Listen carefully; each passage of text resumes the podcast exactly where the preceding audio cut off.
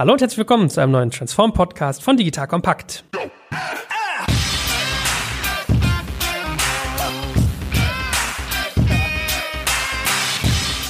Mein Name ist Eckhard Schmarek und heute steht der große Wachwechsel an. Und zwar haben wir uns ja entschlossen, wir wollen immer bei den spannendsten Unternehmen quasi am Puls der Zeit mithorchen und haben deshalb für uns entdeckt, dass wir nach Fissmann, mit denen wir super viele, super tolle Folgen gemacht haben, denen wir nach wie vor super verbunden sind und auch immer mal mit einem Ohr und einem Auge unter die Haube schauen, dass wir uns jetzt überlegt haben, mit Signal Iduna einen neuen Partner mit an Bord zu nehmen, dessen Transformation wir auch begleiten wollen. Weil es ist ja auch spannend, wenn man sich über Transformation Gedanken macht, mal unter unterschiedliche Autohauben zu gucken. Also mal ist es vielleicht ein Cabrio, mal ist es irgendwie ein Transporter und mal ist es was ganz anderes. Aus der heutigen Folge nimmst du als Hörer also mit, dass du einerseits mal ein bisschen Background kriegst zur Organisation Signal Iduna. Kennt man Versicherung, okay, trocken, langweilig, hä, denkt man am Anfang. Wenn man dann drunter schaut, merkt man, ist gar nicht so. Also ist ja eigentlich bei fast allem in meinem Leben so, aber hier sicherlich ganz besonders. Und mit dem Sebastian haben wir heute einen ganz spannenden Gast insofern da, als dass er ganz viele Berührungspunkte zu unterschiedlichen Bereichen der Organisation hat. Dazu gleich mehr und natürlich werden wir auch schon mal erste Learnings aus dem Digitalansatz von Signal Eduna mit aufnehmen. Das heißt, wir werden über die Produktentwicklung reden, wir werden mal schauen, wie kriegen die eigentlich ihren Innovationsarm namens Signals untergebracht und natürlich kommen auch ein paar Sätze über das Thema agiles Arbeiten. So, lieber Sebastian, so viel zur langen Vorrede. Erstmal hallo und herzlich willkommen, schön, dass du da bist. Äh, stell dich mal ganz kurz vor. Ja, Joe, danke für die Einladung und spannend auch nochmal, was du gerade gesagt hast, sozusagen die Wachablösung von Fiesmann, weil die Podcasts, die Transform-Podcasts waren auch wirklich Sachen, die ich mir angehört habe, als wir vor ein paar Jahren auch mit unseren Bemühungen gestartet sind und waren immer eine Inspiration, auch zu gucken, was Unternehmen machen aus anderen Branchen. Von daher freuen wir uns jetzt mit Signal Iduna dabei zu sein und ja, ich freue mich sozusagen, dir heute Rede und Antwort zu stehen.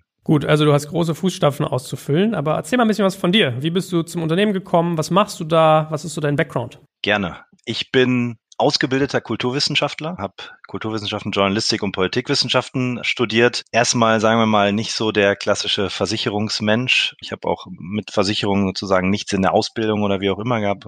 Ganz, ganz früh angefangen, mich für Journalistik zu interessieren und dann Journalistik auch studiert, zwischendurch mal so Animateur gemacht und dann irgendwie zum Fernsehen gekommen und da ein bisschen mitgearbeitet. Viva TV, dem älteren Zuhörer wird's vielleicht noch was sagen, ähm, mitgemacht und äh, dann an irgendeinem Punkt gemerkt, dass das ist dann doch nichts für mich mich und dann auf die dunkle Seite gewechselt, in die Pressearbeit, in die PR und ja, über ein Volontariat in der Pressestelle dann irgendwie in dieses Themenfeld reingerutscht. Social Media kam gerade hoch, Facebook etc. Das war so 2010, 2011 und dann bei der Versicherung gelandet mit dem Ziel, das machst du jetzt mal ein, zwei Jahre. Ist ein erster guter Job. Signal Iduna. Ich bin in Dortmund auch zur Uni gegangen. Signal Iduna in Dortmund natürlich ein großer Arbeitgeber. Irgendwas, was man gut im Lebenslauf hat. Und dann da sozusagen gestartet für eine junge Marke, die gerade aufgebaut wurde. 2011 war das. Die Marke heißt Siox, steht für Signal Iduna Jung, organisiert und vernetzt. Also das X von Crossing. Und hat sich damals schon auf die Nutzung von Social Media konzentriert. Also wir haben, wir haben Facebook aufgebaut aufgebaut. Wir haben Skype genutzt relativ früh. Übrigens schon damals irgendwie schwer mit dem Datenschutz zu vereinbaren, weil Server in den USA und so weiter und so fort. Genau, Facebook genutzt, haben uns wirklich da reingehängt, haben Content produziert äh, für unsere Fans etc. pp. und haben versucht, mit jungen Leuten zusammen über das Thema Versicherung zu sprechen, weil es ein wichtiges ist, aber einfach nicht im Kosmos der jungen Menschen vorkommt und vielleicht auch viele der Vermittler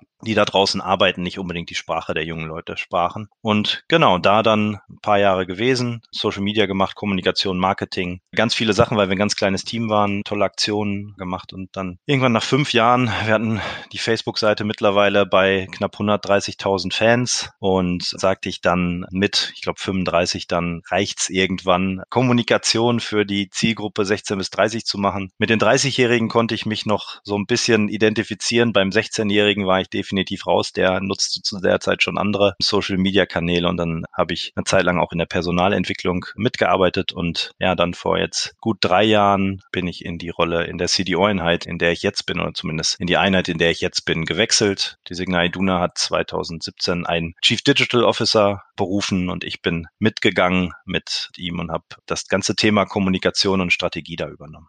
Hervorragend. Ich finde, so ein Background hilft immer, um so ein Stück weit auch die Organisation kennenzulernen. Und ich darf sagen, ich habe mir, als ich Digital Kompakt gestartet habe, immer vorgenommen, ich nehme kein Geld von Versicherern und von Banken, weil es beides so Segmente sind, die ich auf den Tod nicht ausstehen kann. Das heißt, wenn ihr heute hier sitzt, dann macht ihr schon irgendwas richtig, wenn ich hier meine Vorsätze sozusagen über den Haufen werfe. Ja, das heißt, wir hatten ja den Johannes Rath, den äh, CDO, von dem du gerade geredet hast, auch schon mal bei uns im Deep Dive. Und ich bin immer so ein Mensch, ich hangel mich immer so ein Stückchen ran, ich lerne irgendwie Leute kennen, ich versuche zu verstehen, wie sie arbeiten und hatte den Eindruck, ihr seid jetzt sicherlich ein Versicherungskonzern. Das heißt, ich erwarte nicht immer irgendwie die hochgradig innovativen Dinge. Also man, ihr, ihr, habt ja sozusagen in eurer Branche, die Branche an sich gilt ja so ein bisschen als eingestaubt. Aber ich hatte den starken Eindruck, dass ihr das sehr stark aufbrecht und dass ihr sehr konsequent seid und auch Sachen lange macht und auch mal sozusagen den nötigen langen Atem mitbringt, um die Sachen auszuprobieren. Ja? Plus Hands-on-Mentalität und einfach auch den Willen, Innovation sozusagen umzusetzen. So viel mal als Vorschusslobby, dem musst du heute gerecht werden und in den folgenden Folgen. Also wir haben jetzt schon mal ein Stück weit verstanden, was du machst. Vielleicht sagen wir noch mal ein, zwei Sätze zu eurer Organisation, wie ihr so grob aufgestellt seid. In einem besagten Podcast mit dem Johannes kann man, glaube ich, auch mal Details nachhören. Aber wenn du so mit eigenen Worten wiedergibst, wie würdest du sagen, ist äh, Signal Iduna strukturiert, wenn es auch um den Faktor digital geht? Signal Iduna erstmal ein, wie du sagst, Versicherer, irgendwo da oben in der Top 10 der deutschen Versicherung unterwegs, ein Allfinanzkonzern. Das heißt, wir haben wirklich an ganz vielen Stellen unsere Produkte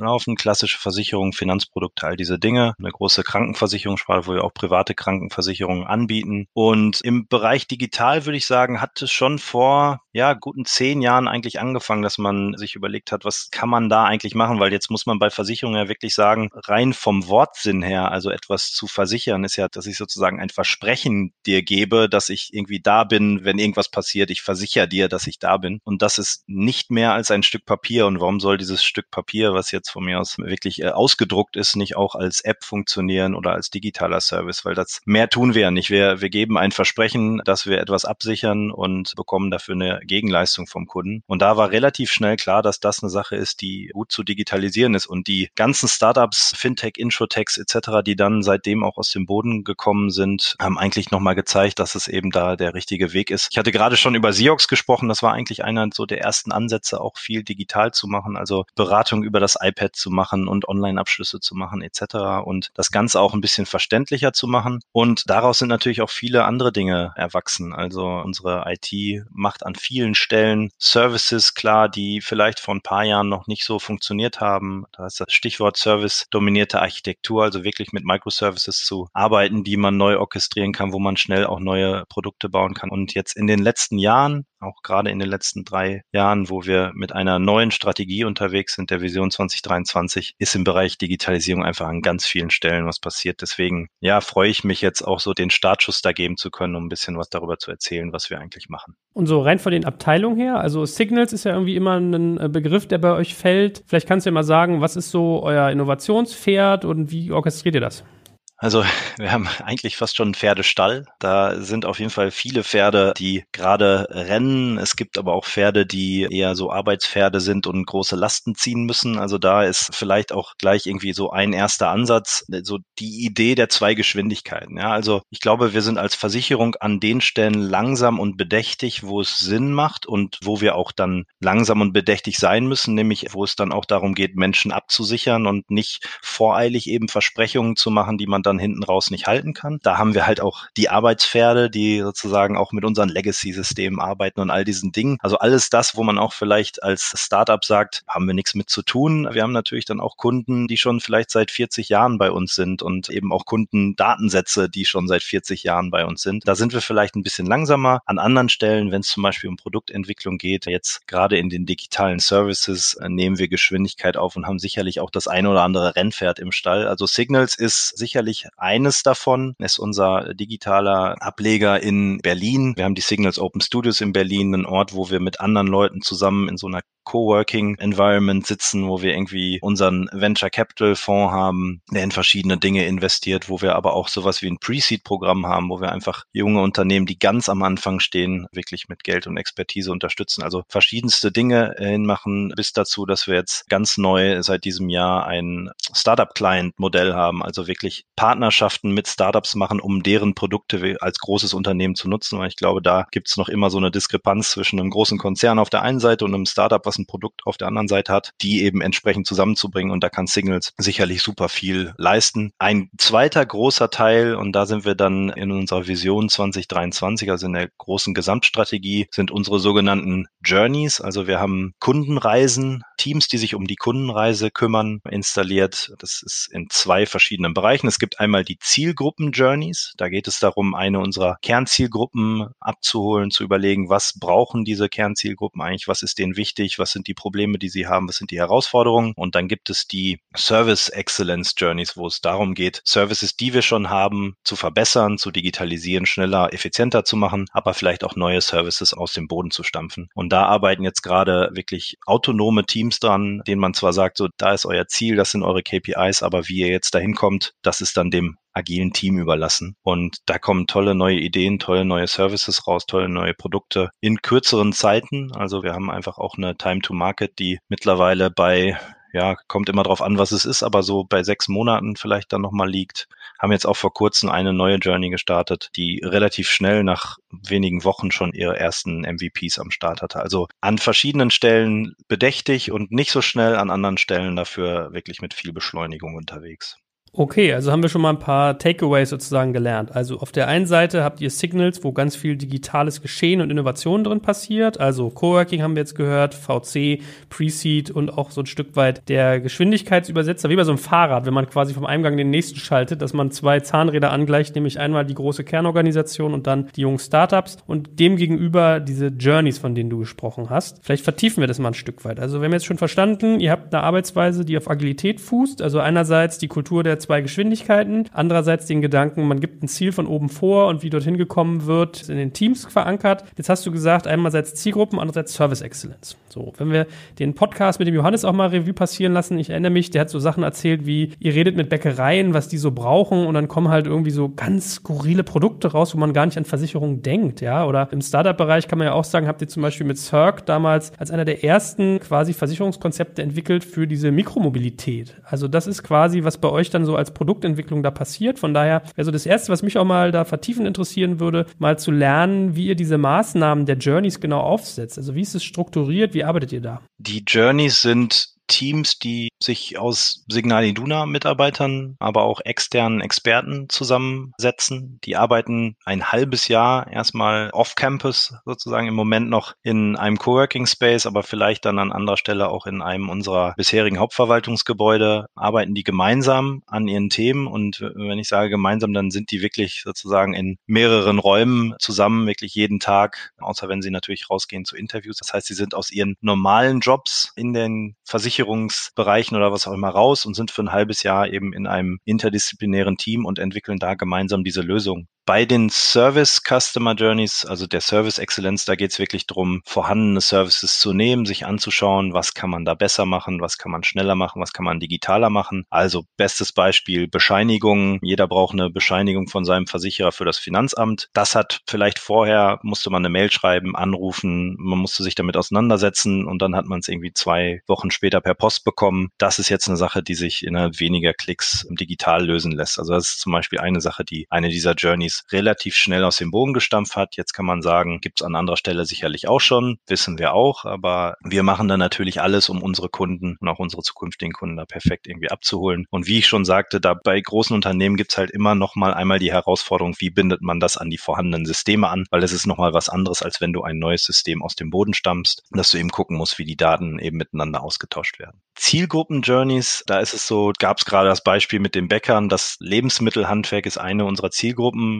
glaube ich, jetzt an vielen Stellen auch ja Herausforderungen gegenüber und da können wir natürlich irgendwie helfen. Also das beste Beispiel war, dass die um drei Uhr morgens bei einem Bäcker standen und er erzählte von seinen Problemen und das waren völlig andere Probleme, als sie sich vorher ausgemalt hatten, die er haben könnte. Und daraus sind halt einfach auch neue Produkte entstanden, zum Beispiel, dass man äh, Themen arbeiten, wo man sagt, man muss nicht unbedingt Geld zahlen, um jemandem zu helfen, sondern vielleicht hilft es, indem man Werbemaßnahmen erhöht oder indem man dem Bäcker einen Foodtruck zur zur Verfügung stellt, der während der Baustellenzeit irgendwie davor stehen kann, weil er über die Baustelle nicht erreichbar ist etc. Also da gibt's wirklich verschiedenste Ideen, die wir da verfolgen. Eine der aktuellsten, die dann auch aus einer Journey entstanden ist und mittlerweile auch in einem eigenen Unternehmen unterwegs ist, ist Pilot. Pilot ist so ein, ein digitales Cockpit für KMUs, wo man wirklich viele Sachen mit steuern kann. Ganz, ganz interessantes Startup haben wir zusammen mit dem Company Builder Finlieb gegründet und steht jetzt eigentlich auf eigenen Beinen. Und da wird man eben auch schauen, das wird so eine, wie so eine zentrale Plattform für Services werden, wo sich KMUs eben, die, die vielleicht nicht das Geld haben, alle Digitalisierung selbst durchzuführen oder ihren eigenen Admin haben oder was auch immer, Hilfe bekommen können. Ja, ich erinnere mich an dieses Beispiel mit dem Bäcker, weil ich erinnere mich, ich glaube, entweder warst du das oder Johannes, der mir erzählt hat, dass das Thema so war, okay, also vielleicht vertiefen wir das nochmal für den Hörer und die Hörerin sozusagen, dass man das versteht. Also Bäcker hat irgendwie eine Baustelle bei sich im Haus, hat weniger Kundenverkehr, will gegen sowas abgesichert sein und hast du mir so erzählt, okay, man denkt da, man schiebt ihm irgendwie einen Scheck unter der Tür durch und der sagt eigentlich, nee, das löst mir gar nicht mein Problem, weil natürlich, mir bricht jetzt Umsatz weg, aber viel schlimmer ist, Leute, die sich vielleicht, die mich sonst entdeckt hätten, kommen jetzt nicht rein und gehen zu meiner Konkurrenz und kommen nie wieder. Also wenn die bei mir einmal ein Brötchen gekauft hätten, ist die die Chance viel größer, dass sie das regelmäßig tun. Die verliere ich jetzt sozusagen nicht nur einmal initial, sondern auf Dauer. Wo du dann meintest, ja, okay, das heißt, vielleicht ist es viel schlauer, dem nicht den Scheck unter der Tür durchzustecken, sondern irgendwie einen Foodtruck äh, da davor zu stellen, dass er trotzdem verkaufen kann, vielleicht weniger Umsatz macht, aber ein bisschen und die Kunden sozusagen an sich bindet. Also das fand ich interessant, dass ihr solche Ansätze fahrt. Jetzt frage ich mich natürlich aber ein Stück weit, wenn du sagst, okay, so eine Journeys, das sind interdisziplinäre Teams, die werden aus ihrer Arbeit rausgenommen, sitzen off Campus, haben irgendwie da spannende Nutzerinterviews. Mal Hand aufs Herz, wer will danach eigentlich noch in die Kernorganisation zurück? Zurück.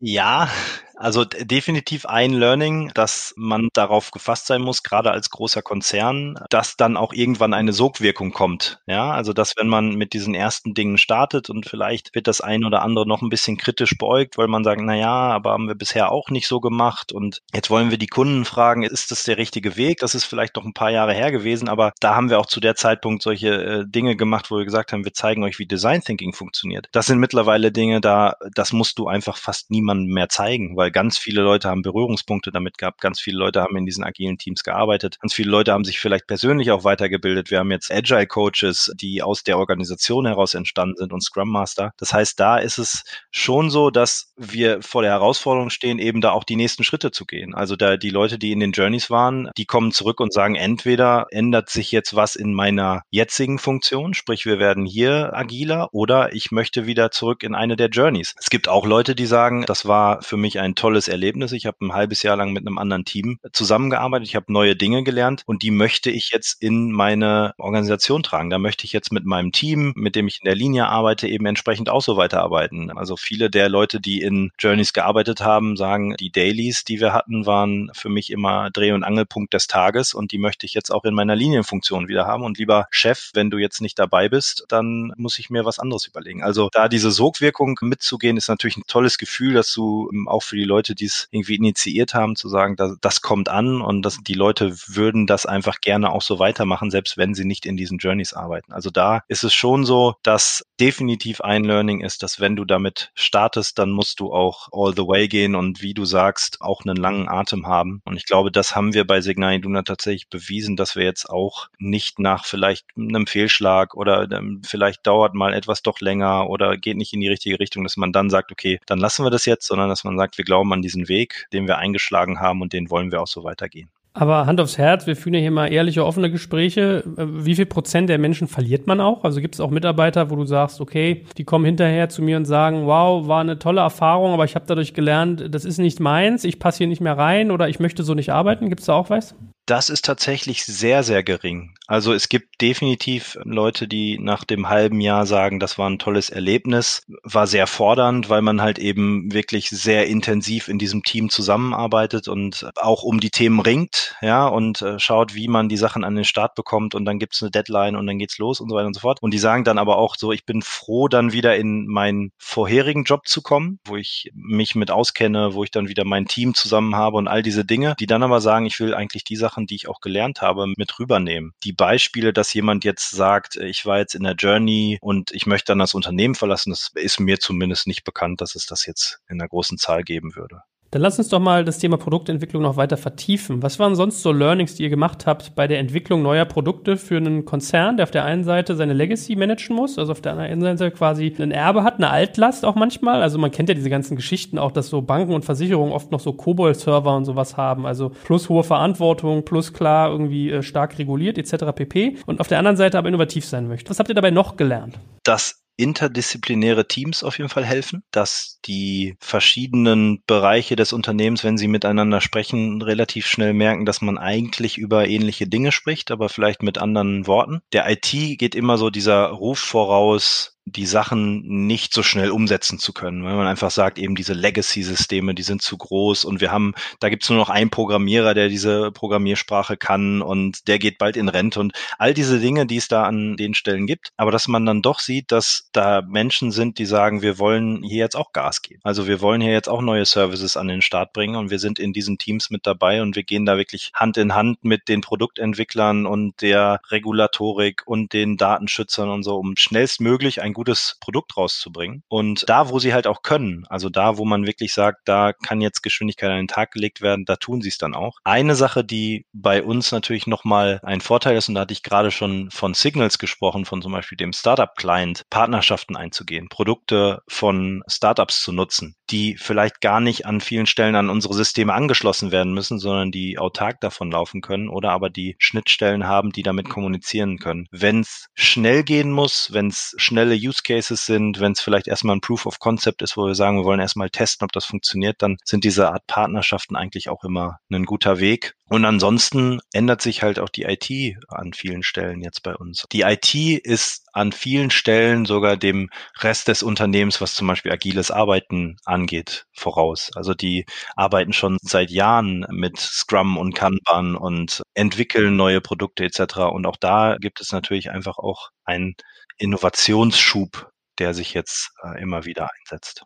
Gibt es Fehler, die ihr gemacht habt, wo du hinterher sagst, wow, da habe ich echt Lehrgeld gezahlt, aber da bin ich dankbar, das kann ich irgendwie in der Zukunft immer anwenden? Ich glaube, Fehler in dem Sinne nicht. Also wir haben ein paar Learnings einfach gehabt, wo wir gemerkt haben, dass man umsteuern muss. Das wäre vielleicht noch vor ein paar Jahren, hätte man an irgendeiner Stelle gesagt, so äh, jetzt ist hier Schluss. Aber mittlerweile sind wir ja mehr dazu übergegangen zu sagen, relativ schnell was zu testen, das zu validieren und wenn es eben nicht so funktioniert, wie wir uns das vorstellen, dann eben auch eine Kehrtwende zu machen, also bis hin zu einem Pivot, dass man sagt, äh, wir gehen in die falsche Richtung, lass uns mal in eine andere Richtung gehen. Ich glaube, was wir gelernt haben, ist, dass man eine gemeinsame Verantwortung für die Themen braucht, also dass die Leute sich alle irgendwie dahinter stellen müssen, also dass es gleichzeitig top-down und bottom-up kommen muss, also dass natürlich, wir sagen das auch immer wieder, dass, und das ist ja nicht nur bei uns so, sondern dass der Vorstand hinter dieser Transformation stehen muss, aber auch eben die Steuerung übernimmt, aber auch dann die Leute sozusagen bottom-up machen lässt, die Experten an ihren Sachen arbeiten lässt und dass man da dann eben begleitend dabei sein muss, dass man viel kommunizieren muss. Also wenn ich jetzt sagen müsste, wir haben in der Vergangenheit ähm, Sachen gemacht, die wir jetzt besser machen, dann ist es definitiv, dass wir mehr darüber sprechen, was wir im Unternehmen tun. Also dass wir das Unternehmen auch mehr zu den Dingen abholen, die wir zum Beispiel als CDO-Einheit machen. Also wir haben jetzt einen quartärlichen CDO Open Pitch Day, wo wir äh, unsere Projekte pitchen, an denen wir gerade beteiligt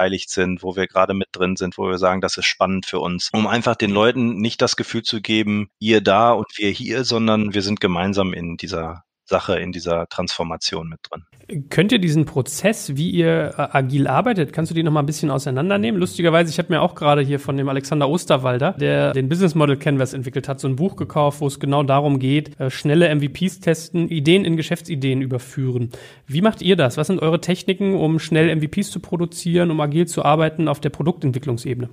Also wir haben kein vorgefertigtes Toolset, wo wir jetzt sagen, so du musst alles nach Scrum machen oder wir arbeiten hier nach Kanban, sondern im Endeffekt sucht sich jedes Team, was an diesen neuen Produkten arbeitet, einen Weg, für den sie alle stehen können. Sie haben natürlich externe Hilfe. Wir haben Agile Coaches, die uns dabei helfen. Wir haben Scrum Master, wir haben UX Designer, die wir von extern holen, die wir aber auch intern mittlerweile ausbilden. UX Researcher, also an ganz vielen Stellen sozusagen Menschen, die das agile Arbeiten schon länger betreiben und uns dabei unterstützen können können, aber es äh, liegt auch an jedem Einzelnen selbst in diesen Teams, das zu machen. Also kein genaues Framework, sondern vielmehr, dass wir sagen, wir teilen es in Phasen ein. Also am Anfang steht definitiv immer die Interviewphase, wo wir sagen, wir müssen mit den Kunden sprechen. Und das ist vielleicht eine der großen Dinge, die nicht nur wir, sondern ganz viele Unternehmen für sich erkannt haben, dass die Experten, die in den Unternehmen sitzen, Experten in ihren Feldern sind, aber sie sind halt einfach nicht die Kunden. Und dieses typische, was wir gerne sagen, naja, ich mache das seit 20 Jahren, ich weiß doch, was der Kunde will, das stimmt halt so eben nicht mehr. Und wir kommen eigentlich eher immer mehr dahin, und das war zum Beispiel das Beispiel von den Bäckern, dass wir sehr viel mit den Menschen reden, dass wir sehr viel abfragen und nicht nur von wegen,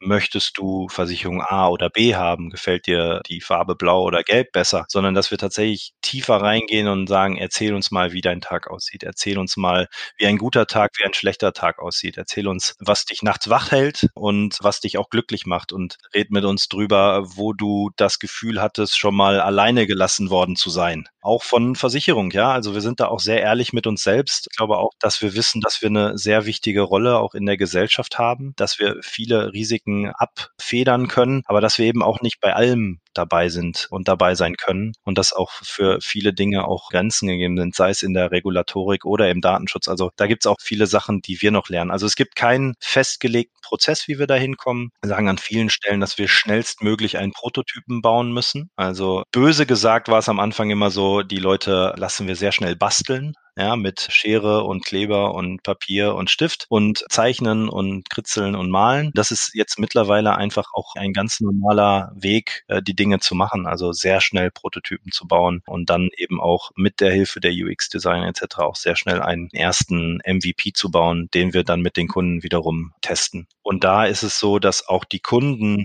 zumindest so erleben wir das, sehr viel empfänglicher dafür sind, früh mit reingeholt zu werden. Also ich auch glaube, auch da hat so ein bisschen ein Umdenken stattgefunden. So die Leute sind schon bereit, auch in einer frühen Phase mit Feedback zu geben, wenn sie merken, dass sie schlussendlich was davon haben. Und was sagst du, die Erfahrung bei dir? Wie viel Prozent dessen, was man da produziert, wirft man weg? Weil ganz viele, die jetzt zuhören, könnte ich mir vorstellen, haben entweder selbst schon mal was ausprobiert und dann passiert es ja ganz oft, man macht es so ein Jahr, es zahlt nicht quasi auf, auf umsatzrelevantem Niveau ein und dann wird es wieder eingestampft. Wie war das bei euch? Wie viel habt ihr für die Tonne produziert und wie viel konntet ihr wirklich nutzen?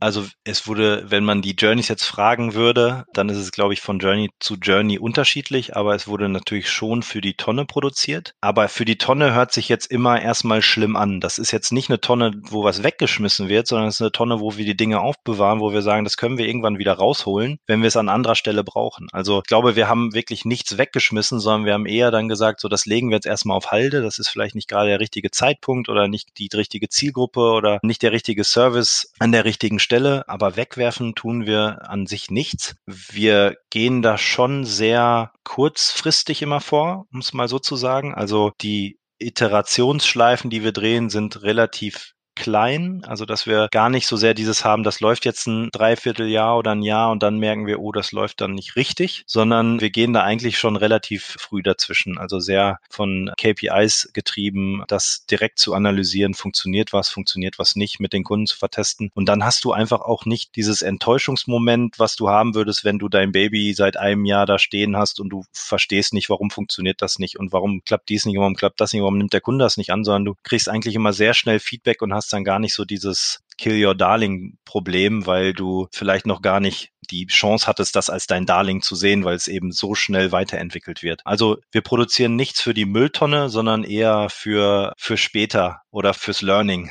Ja, ich meine, das ist mir auch so eine, so eine Herzensangelegenheit, das anderen, die zuhören, mit, äh, mit auf den Weg zu geben. Das ist ja ein bisschen wie in der Wissenschaft, ne? Falsifizieren ist ja auch ein Wert. Man muss ja nicht immer nur verifizieren, sondern mal zu wissen, welche Wege man auch nicht geht und warum nicht. Ist ja bald mindestens genauso viel, wenn nicht sogar mehr wert, als das zu wissen, wie man das macht. Was ich jetzt als letzten Komplex mit dir gerne noch kurz besprechen würde, ist so Signals insgesamt, also mal zu verstehen, wie ihr das aufgehangen habt und wie das sozusagen auch wirkt, weil das beschäftigt sicherlich auch viele, die sich mit Unternehmertum plus Digitalisierung beschäftigen. Man hat ja gerne so diese Politikbildung oder auch dieses typische, die da drüben geben das Geld aus, was wir verdienen, ist immer so ein Satz, den ich gerne zitiere. Wie ist das bei euch? Wie orchestriert ihr einen digitalen, innovativen Arm mit einem Bestandsgeschäft?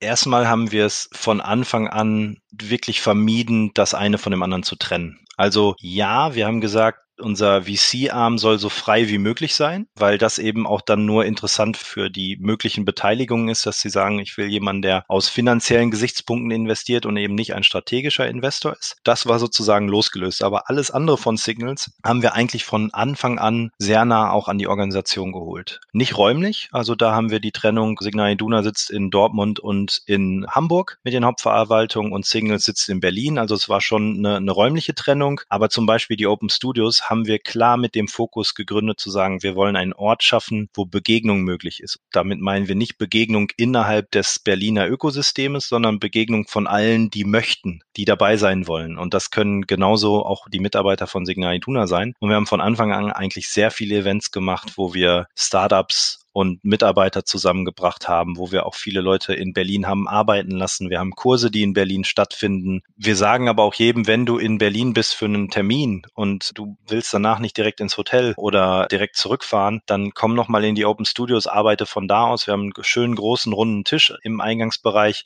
Da kann sich jeder hinsetzen, der möchte. Es gibt äh, Kaffee und WLAN umsonst und dann geht das los. Also es war nie so, dass man das Gefühl hatte, die da drüben und wir hier, sondern es gehörte irgendwie von Anfang an lernen dazu. Und ein Learning ist definitiv, steht und fällt mit den Menschen, die da arbeiten. Die müssen natürlich in erster Linie bei Signals in Richtung des Ökosystems arbeiten. Die müssen irgendwie sich damit auseinandersetzen. Die müssen auch die Sprache sprechen, aber sie müssen auch irgendwie andockfähig sein an das Unternehmen. Also man darf nicht das Gefühl haben, wenn man mit jemandem von Signals im Raum sitzt, dass die von einem anderen Stern kommen. Und ähm, das ist wirklich uns super geglückt. Wir hatten viel Zeit da rein investiert, auch die richtigen Leute zu finden für die verschiedenen Dinge, die wir in Berlin machen. Und das ist ein, glaube ich, der Key Learnings, dass man sagt, wenn du die richtigen Leute an dieser Stelle hast, dann findet diese Entkopplung auch nicht statt. Also das zum einen, die Menschen sind wichtig, dass die im Kontext des Konzerns, aber auch im Kontext von Startups funktionieren. Und dann ist es sicherlich nochmal ein Ding, dass wir von Anfang an die Mitarbeiter Signal Iduna dazu eingeladen haben, ein Teil davon zu werden, von den Open Studios, von Signals, sich damit zu beteiligen und da mitzumachen. Angefangen bei der Eröffnungsparty, wo viele Leute von Signal Iduna mit dabei waren, bis hin zu Seminaren, die wir gemacht haben, Veranstaltungen, die wir für die Signal Iduna in Berlin gemacht haben. Veranstaltungen, die wir von Signals jetzt auch remote zum Beispiel für das Unternehmen machen. Also da ist sehr viel Verzahnung. Ich glaube, das ist wichtig. Und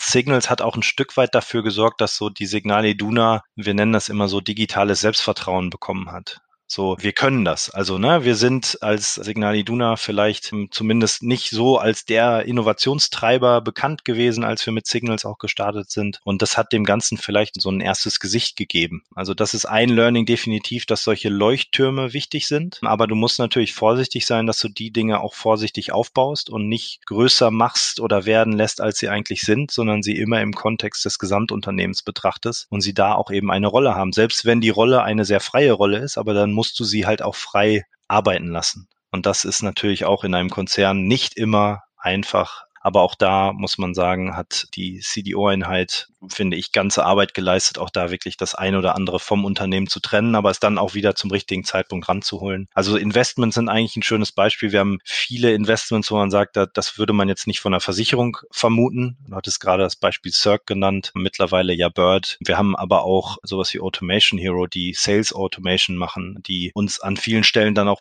helfen. Also es war ein klares Investment, finanziell getrieben und hinten raus haben wir aber gemerkt, gemerkt, an sich können die uns auch an vielen Schnittstellen helfen und jetzt ist daraus eben auch eine Partnerschaft entstanden. Also ja, tolles Team in Berlin sitzen mit verschiedenen Leuten, die aus verschiedenen Ecken kommen, die aber auch alle undockfähig an den Konzernen sind. Was ich noch nicht völlig verstanden habe, ist, ist Signals jetzt nur, nur in Anführungsstrichen euer VC-Arm oder ist das auch, wo ihr eure ganze Digitalisierung drunter abbildet? Eigentlich weder noch. Also Signals VC ist unser Venture Capital Arm mit einem 100 Millionen Fonds und wie ich gerade schon sagte, sehr ROI-driven. Ähm, also kein strategischer Investor, sondern klar auf den Return äh, ausgelegt. Signals als Ganzes mit den Open Studios, mit unserem Pre-Seed-Programm, mit dem Startup-Client-Programm, was wir haben, mit Partnerschaften, die wir eingehen, ist nicht das, was sozusagen Digitalisierung im Kern macht oder vorantreibt, sondern vielmehr der Vernetzer, das Guckloch nach außen, wenn man so will, ja, also irgendwie das Vergrößerungsglas auf die Startup-Szene, also zu gucken, was gibt's für neue Produkte, was gibt's für spannende Partnerschaften, was sind wichtige Events, wo kann man irgendwie dabei sein, wo kann man mithelfen, wo kann man auch als Partner, als Versicherung natürlich irgendwie reingehen. Also wir sind nicht nur daran interessiert in Dinge zu investieren, sondern wir sind auch interessiert an Partnerschaften, gemeinsam Dinge hochzuziehen, aber uns auch äh, zu positionieren. Also das, was du gerade sagtest mit dem Thema Cirque, mit neuer Mobilität, daraus ist halt einfach ganz viel auch entstanden. Also das fing als Investment an. Dann hat, kam Cirque irgendwann auf uns zu und sagte, naja, wir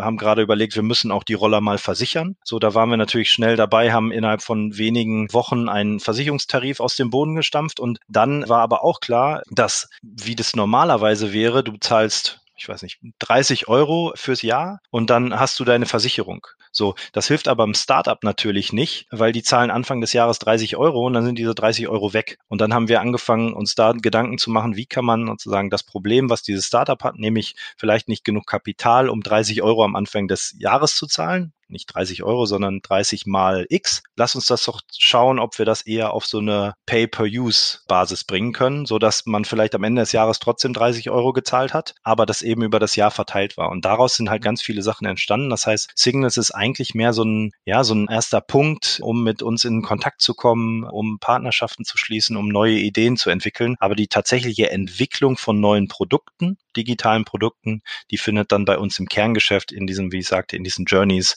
in Projekten etc. statt, die wir vorantreiben. Okay, also es ist quasi immer nur so eine Art äh, Katalysator. Also es kann quasi nicht alleine funktionieren, sondern es schließt auf und die, die Befüllung der Pläne, die man dann macht oder der Überlegungen, die passiert quasi in diesen Journeys, wie du es gerade beschrieben hast. Es geht in beide Richtungen. Also manchmal tritt eine Journey mit einer Idee an Signals heran und sagt, schaut doch mal irgendwie, ob es dazu ein passendes Startup gibt. Wir wollen jetzt Service XY machen und wir wissen nicht, ob wir den selber machen sollen. Dann gibt es sozusagen so einen Suchauftrag und Signals geht los und überlegt sich, gibt es da Startups, die das schon abbilden können? Wie kann man mit denen in Kontakt treten? Was für Produkte haben die? Wie kann man die ans Unternehmen anschließen? Das ist sozusagen eine Richtung. Die andere Richtung wäre, dass Signals fällt ein Startup auf, weil wir investiert haben, weil wir auf einer Veranstaltung waren, weil man den Gründer kennt und der jetzt was Neues macht oder wie auch immer. Und man geht dann von da aus auf die Journeys zu oder auf andere Bereiche des Unternehmens und sagt, hier, wir haben ein interessantes Startup, wollen wir das nicht mal versuchen anzuschließen? Also es geht wirklich in beide Richtungen. Was man jetzt vielleicht tatsächlich sagen muss, ist, Signals ist jetzt nicht das Innovationslabor. Das war uns auch immer ganz wichtig. Wir haben gesagt, wir haben in Berlin kein Innovationslabor aufgebaut. Also da gehen nicht die Teams für drei Wochen hin und arbeiten an irgendeinem Prototypen, sondern es ist wirklich eine Sache, wo wir mit Startups in Kontakt kommen wollen. Wir wollen äh, in das Startup-Ökosystem, wir wollen mit Leuten zusammenarbeiten, Events machen und einfach in Austausch kommen und uns positionieren. Und warum habt ihr das so bestimmt gemacht? Also das klingt so, als hättet ihr da einen guten Grund für gehabt, das nicht als euer Innovationslabor zu verpacken. Gab es da einen strategischen Grund für oder war das einfach eine inhaltliche Entscheidung? Der Grund ist eigentlich vielmehr, dass wir die Expertise für viele Produkte und auch für Digitalisierung tatsächlich auch schon im Haus haben. Also, dass wir auch an den Dingen, an denen wir auch schon vor unser Beginn der Transformation gearbeitet haben, viele neue digitale Produkte entstanden sind. Vielleicht nicht in der Geschwindigkeit, in der es jetzt ist, aber es ist tatsächlich schon so passiert und es ging eigentlich nur mehr darum, nochmal einen zusätzlichen Zugang zum Thema Startup zu finden und auch zu der Arbeitsweise von Startups und da eben als Bindeglied zu funktionieren. Ja, weil wir hatten gerade zu Beginn, auch da muss man sagen, das ist jetzt drei Jahre her, dass wir Signals gegründet haben. Das ist sicherlich jetzt nochmal eine andere Sache, aber zu Beginn war es wirklich so, dass sich so der Startup-Mitarbeiter Mitarbeiter und der Konzernmitarbeiter so ein bisschen beäugt haben. Ja, was will er, was kann er, wo kommt er her, ähm, wie kann der schon Senior sein, obwohl der nur zwei Jahre gearbeitet hat und ich mache das seit 20 Jahren. So, also da, da gab es vielleicht noch so Berührungspunkte, die noch nicht so richtig geklärt waren, ist aber mittlerweile auch eine andere Sache. Also die Rolle von Signals ist sicherlich auch nochmal eine andere in den letzten Jahren geworden. Hat man auch da gesehen, äh, sowas wie ein Startup-Client, also wirklich die Produkte von Startups zu nutzen, ist auch jetzt erst neu dazugekommen, weil wir gemerkt haben, es geht nicht nur darum, immer Partnerschaften im Großen zu machen, sondern vielleicht auch mal einfach einfach ein Produkt zu nutzen und da eben das ans Unternehmen anzuschließen. Okay, also die Organisation lernt so ein bisschen mit, aber wer, orchestriert denn das Ganze eigentlich? Also wer weiß, okay, äh, Signals hat jetzt irgendwie sozusagen da ein Startup aufgetan, gleichzeitig hat die interne Abteilung irgendwie eine Idee. Also wer ist da so der Vernetzer auf beiden Seiten? Das ist im Endeffekt, wird es natürlich gesteuert vom Chief Digital Officer. Also der steht sozusagen über der CDO-Einheit und Signals ist ein Teil der CDO-Einheit, also sozusagen organisatorisch aufgehängt in der CDO-Einheit. Das heißt, da ist auch die Verbindung tatsächlich. Mittlerweile ist da aber ein Netzwerk entstanden, dass die Leute, die in Berlin arbeiten, auch einfach viel in Konzernen unterwegs sind. Also viele Leute kennen, in Sitzungen mit dabei sind, bei Veranstaltungen mit dabei sind und man wirklich diese Vernetzung, die wir uns eigentlich alle immer wünschen, nämlich plötzlich die Leute, die es entscheiden können und die auch die Expertise besitzen, es zu entscheiden, plötzlich anfangen miteinander zu reden, keine Berührungsängste mehr miteinander verspüren und einfach da in den Austausch kommen. Koordination findet natürlich auch dann in den regelmäßigen Meetings, die wir in der CDO-Einheit haben, statt. Also wir versuchen alle sechs Wochen im Gesamtteam zusammenzukommen, wirklich einmal unsere Themen auszutauschen, pitchen uns gegenseitig die Sachen, an denen wir dran sind, wo wir gerade arbeiten, was die neuen Investments sind, was die neuen Startups sind, mit denen wir Partnerschaften machen, was aber vielleicht auch die Produkte sind, die gerade im Kerngeschäft entwickelt werden, einfach um eine gemeinsame Basis an Wissen zu haben. Und da entstehen einfach viele neue Dinge, viele Produkte, wo wir sagen, da gibt es entweder einen Need, den wir sehen als Signals, oder es gibt irgendwie einen Bedarf aus dem Haus, die sagen, wir brauchen da irgendwie eine Verbindung. Und da passieren gerade viele tolle Sachen. Spannend, lieber Sebastian. Also ich glaube, man hat schon mal einen ganz guten ersten Eindruck bekommen, wie ihr so tickt. Ich glaube, wir haben schon viel gelernt, rein einfach durch Produktentwicklung, wie ihr das macht, wie ihr agil arbeitet und wie jetzt auch eure digitalen Arme quasi funktionieren. Äh, da freue ich mich sehr darauf, dass wir da noch mehr von erfahren und dass wir auch von dir mal ein bisschen was über deinen Job hören. Wir haben natürlich gar nicht so viel über deine Rolle jetzt gesagt als Kommunikationschef. Also man weiß wahrscheinlich und kriegt so mit, du hängst an vielen äh, Enden dran. Ja, ich will jetzt gar nicht Hans Dampf und allen Gast sagen, das wäre irgendwie ein bisschen abwertend, aber es ist, glaube ich, schon so, dass man viele Fäden zusammenführt und da bin ich mal gespannt, gespannt drauf, die mit dir dann im nächsten Jahr zu betrachten. Von daher schon mal für den Moment vielen, vielen Dank und ich freue mich schon aufs nächste Mal. Vielen Dank, Joel.